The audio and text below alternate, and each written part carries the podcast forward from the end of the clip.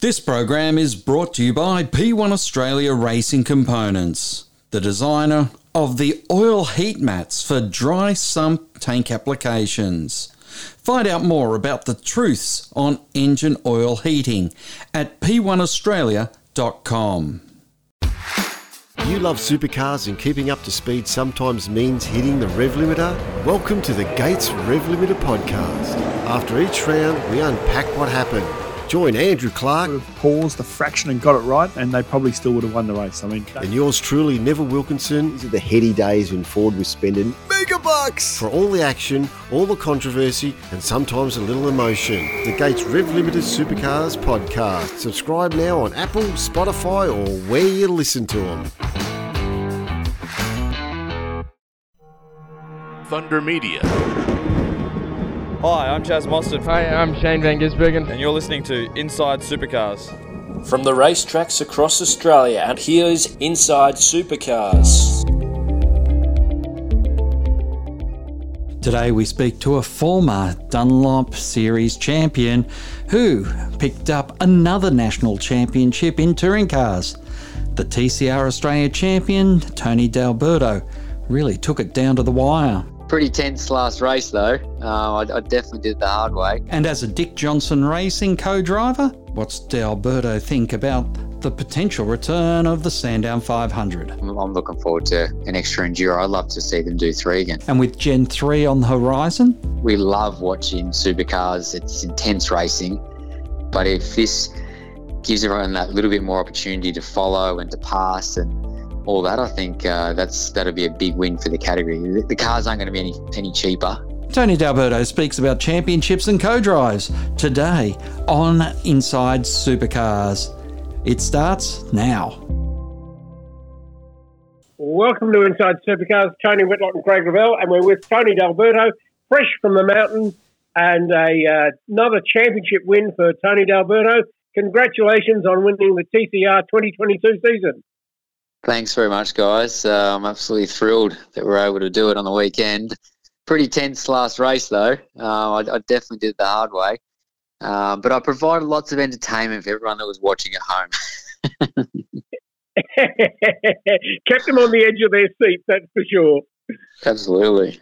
One of the delightful things for you is that you brought a team a championship win in this series in David Wall, who, as we know, is a, a great champion of Australian racing and a man who I'm sure that you must have great affection for. Because not only having a success with him, but the fact that being with that team. I've got a lot of admiration for that team. I mean, I've seen seen what they've done in TCR. I see what they do in Carrera Cup, um, Australian GT, whatever they put their hand to, they pre- prepare an amazing car. And um, one thing that uh, they should be really, really proud of in the last three years of TCR, we have never had one mechanical failure on the Honda, which goes to show the car's built very well, but the guys are putting the car together, you know, extremely professionally. So um, that helps a lot. You know, when you go to race weekend, the car's prepared properly. You don't spend half the weekend trying to fix it. So I'm thrilled to be able to win the championship for them um, and be part of their history because I know uh, they've put a lot into this program along with Honda and all their other partners. But uh, those guys, you know, they've been there from the start. They were there from day one when we tested the TCR cars at Sydney Motorsport Park. And there's been some crappy times, I can tell you. Um, times when we were sort of scratching our heads, wondering whether we are going to keep doing this.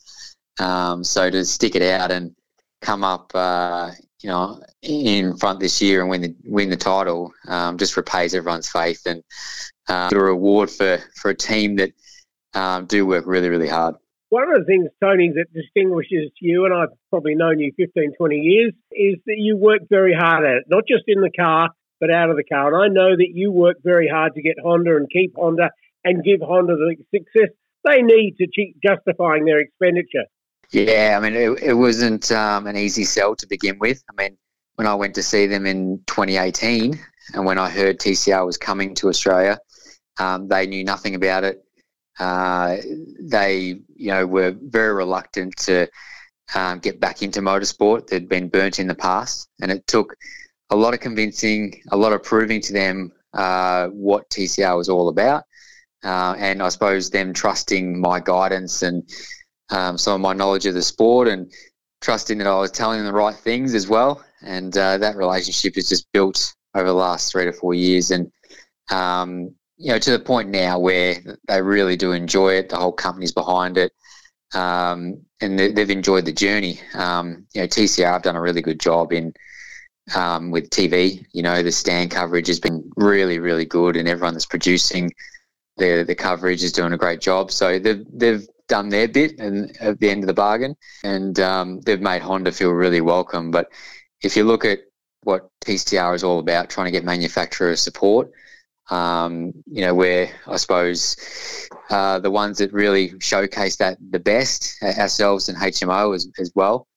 Um, and it just shows the benefits that TCR can bring to a manufacturer. But you're right, Tone. I, have done a lot of work in the background, and um, you know, it, it costs a lot of money to go car racing, and uh, I wanted this opportunity, so I had to go and work for it and come up with the budget to go racing. And uh, you know, Honda have supported that, and also I've got many other partners as well that have topped up the budget to get us to where we need to go. Because um, you know, car racing is pretty expensive, and especially when you're trying to go for a title, you um, throw everything at it, and uh, that's what we did this year. So we see TCR and we hear about differences to what the regular watcher and listener to supercars would know, where we hear about the balance of performance. And I guess mm. in some respects, GT racing has a balance of performance as well. But when you could race at Phillip Island and then race at Bathurst, I guess those two tracks have got some similarities.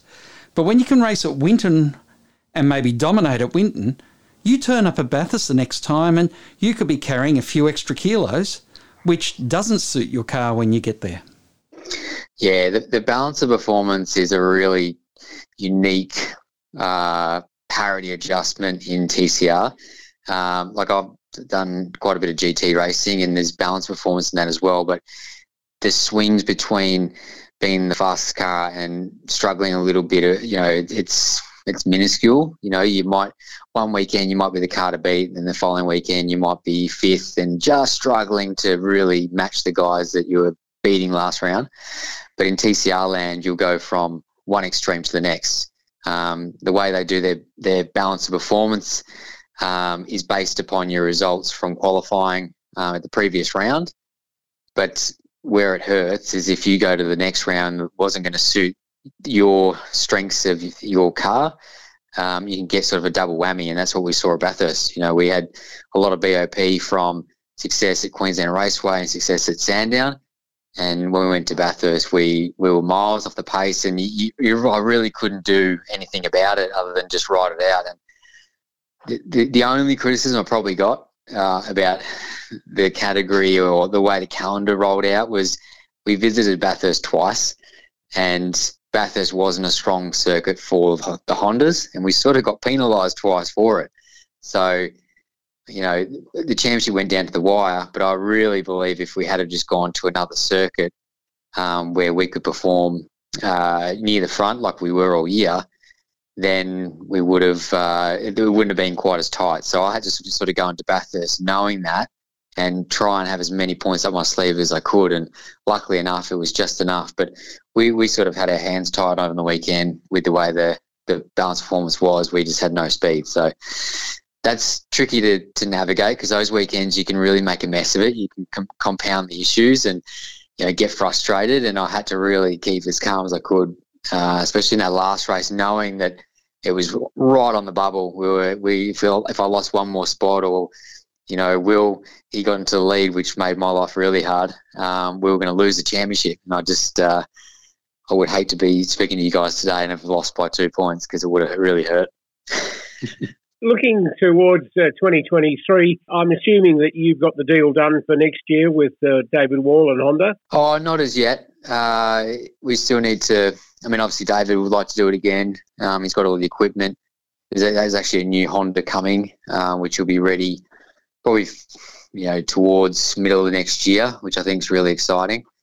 Um, but no, not just yet. We've got to get uh, work out what Honda want to do, whether they want to keep spending the money Um, and they've had some management changes recently, so it's not quite as seamless as what it probably could be. But obviously, you know, winning the title helps a lot.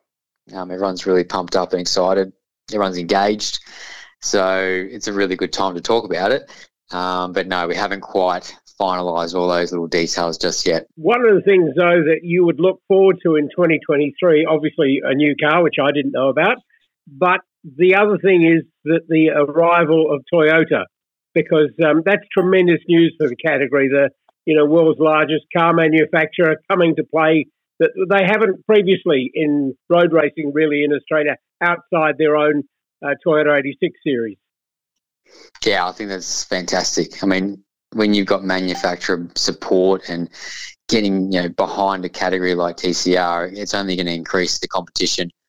Um, and I think that's only a positive for everybody. You know, they just lift the whole sport. Um, so that's that's super exciting. And you know, over the weekend there was some big news around you know the World Championship coming out and doing two of our local rounds as part of their World Championship. And I think that's just that's going to um, increase everybody's uh, interest in the sport. You know, the eyeballs watching um, to see the Europeans come out and compete against Australia's best. At, I'm assuming probably our best circuit. I think Bathurst will definitely be one of the rounds. Um, you know, TCR they just they just keep sort of chipping away and um, creating new ways to invigorate the sport. And it's not just the same thing over and over, rinse and repeat. You know, they're always trying to lift the bar, and uh, it's, it's certainly an exciting championship. One thing that is going to happen is the series is going to have a, an E component by 2024. And this is a, a, very interesting one where the balance of performance you talked about could be changed from being weights and, and the other things they do to changing it through the electronics. Yeah, I think that's that's really interesting. I'd like to see the balance of performance sort of refined a little bit. Potentially, this is a way to do that. Um, you know, like I was saying before, where you go to some circuits and you've got no hope. It'd, it'd be nice, you know, to go to some of the circuits and yeah, you, you need to get uh, it, your, your balance performance adjusted if you've had great success, but not to the point where you just can't even, you know, get a result or you might as well not even show up sometimes. So I think that's what they're talking about in the future. I think will help that scenario. And, you know, it'll be interesting to see how they roll it out. There was actually talk of it coming out next year, um, which I thought was happening, but uh, now it's been delayed another year. But I think it's all positive the way they're looking at it. They obviously know that some rounds, like sometimes the way the balance forms works, it doesn't, um, yeah, it doesn't create as good a racing as what it could. So, um, like I was saying before, it's extremely hard to put a whole year together and be consistent in this game. And um, that's what I think, you know, I'm really proud of that fact that we were able to do that, stay in the top half a dozen all year. And that was clearly good enough to get it done. And of course, the interesting thing is with the new cars coming online, is how they're going to be, you know, race ready for the energy recovery systems and the batteries that will be coming on because you don't want to get a 2023 car and have to do a, a complete change in 2024. So all the manufacturers of the TCR cars is have got a one eye on that next step. Yeah, and and maybe that's why they've um, delayed it a year because it, like most manufacturers coming out with new cars or new generation of their current car, um, soon. Uh, as I was saying about Honda, you know, Hyundai got the Elantra, um, Audi have got their new Audi that Jay Hanson's run all year, and they're just a little bit better. They're just a more refined car, and obviously every time they put out a new car, they want it to go slightly faster. Um, but yeah, I think the energy recovery system it, it's similar, I think, to how you've got the push to pass sort of thing with IndyCar, and I think that will be quite cool. You know, to use it when you need it and maybe there's a bit of strategy that comes into play as well. Um, I think it's going to just tighten the racing, but also give the opportunity to pass if you get the opportunity in the race if you get the actual opportunity to do so. Now, I'm wondering if you want to look at the E Series idea where you've got the uh, the Mario Kart little uh, sled through to get you that active boost as well.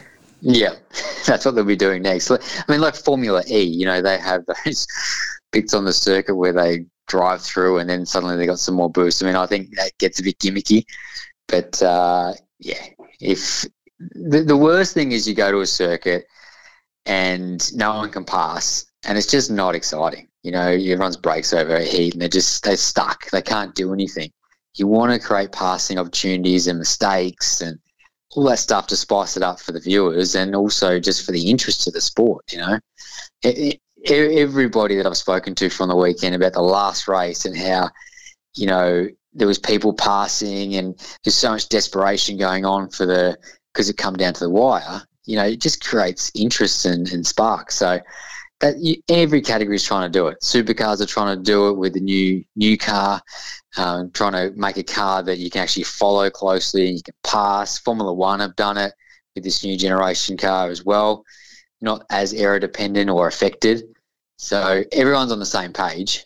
Um, it's sort of who gets there first or who achieves it the best. But TCR's got a lot of benefits, and it's it's exciting front wheel drive racing, and um, I think the drivers that it attracts as well, a lot of young guys, and they're just they've got no fear. They just go for it and uh, throw it in gaps that they probably shouldn't. But it does make it very uh, very uh, you know entertaining racing to watch. So over the twenty races, because there was one cut, the race two on on Sunday, unfortunately because of the weather.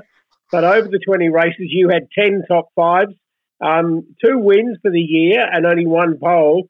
But your consistency clearly got you there, and those two points over Will Brown were uh, well and truly enough to reward you and your team and Honda with the championship they so thoroughly deserve. But let's get on to the next subject now, and a bit of uh, V8 talk.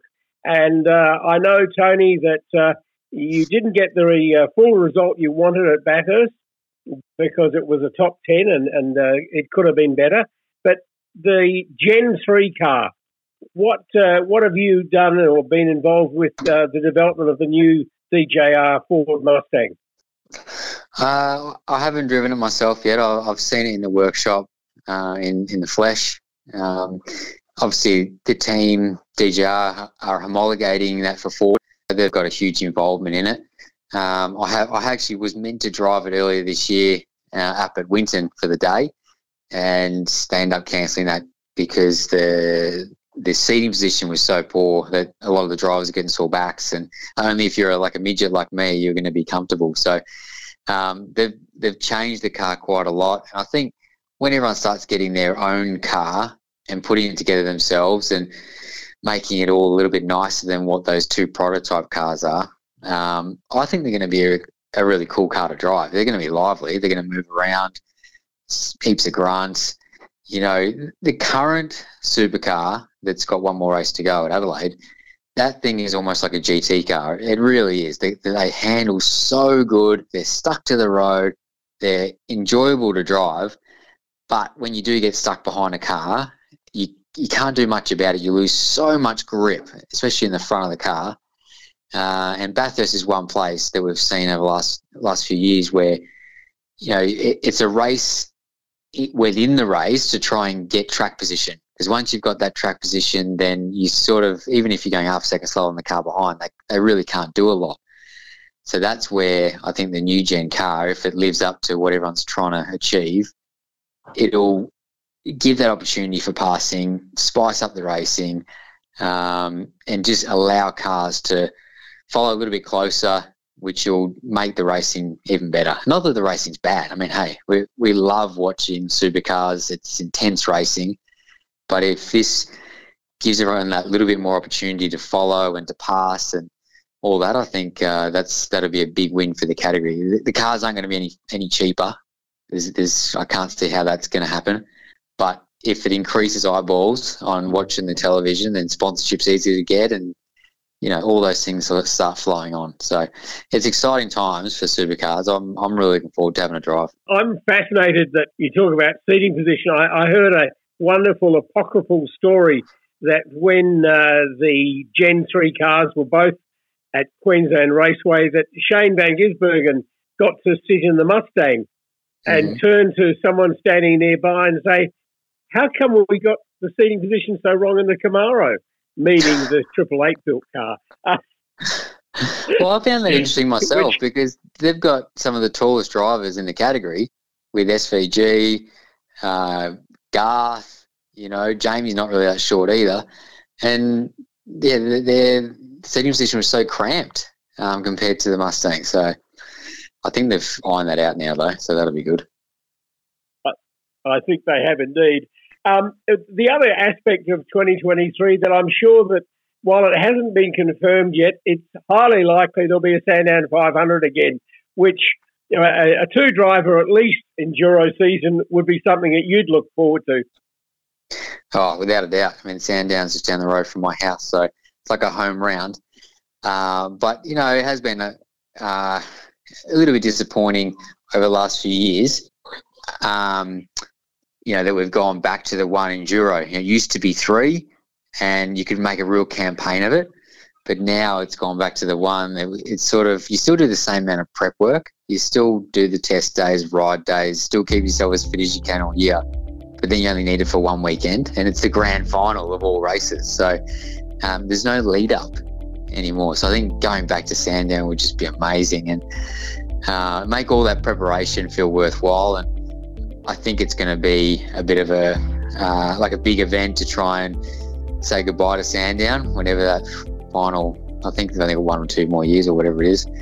Um, we've heard this a few times, but um, yeah, I'm, I'm looking forward to an extra enduro. I'd love to see them do three again. Thank you so much for joining us on Inside Supercars, Tony D'Alberto. Um, as uh, you know, that there are an awful lot of people in Australian motor racing very pleased for the success that you, David Wall, and Honda have achieved. Um, look forward to uh, catching up with you in the near future. I assume television will be the uh, primary goal for Adelaide for you this year. yeah, I'll be watching on TV. I won't be doing any presenting. I'd love to go. I, I, would love to go. Um, you know, it's uh, the track being resurfaced and just the Adelaide vibe is just electric. So it's going to be an awesome race to watch. Thanks for having me on the show, guys. Thank you Johnny. Tony D'Alberto.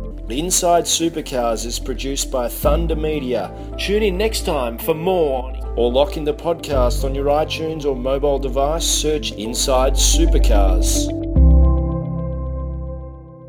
The views expressed on Inside Supercars, including the panelists and guests, do not reflect the views of the network, Thunder Media, or Sport Radio. Any publication or rebroadcast of the show without the expressed written permission of Thunder Media is strictly prohibited. You love supercars and keeping up to speed sometimes means hitting the rev limiter? Welcome to the Gates Rev Limiter podcast. After each round, we unpack what happened Join Andrew Clark. Would have paused a fraction and got it right, and they probably still would have won the race. I mean, and yours truly, Neville Wilkinson. These are the heady days when Ford was spending mega bucks for all the action, all the controversy, and sometimes a little emotion. The Gates Rev Limiter Supercars podcast. Subscribe now on Apple, Spotify, or where you listen to them.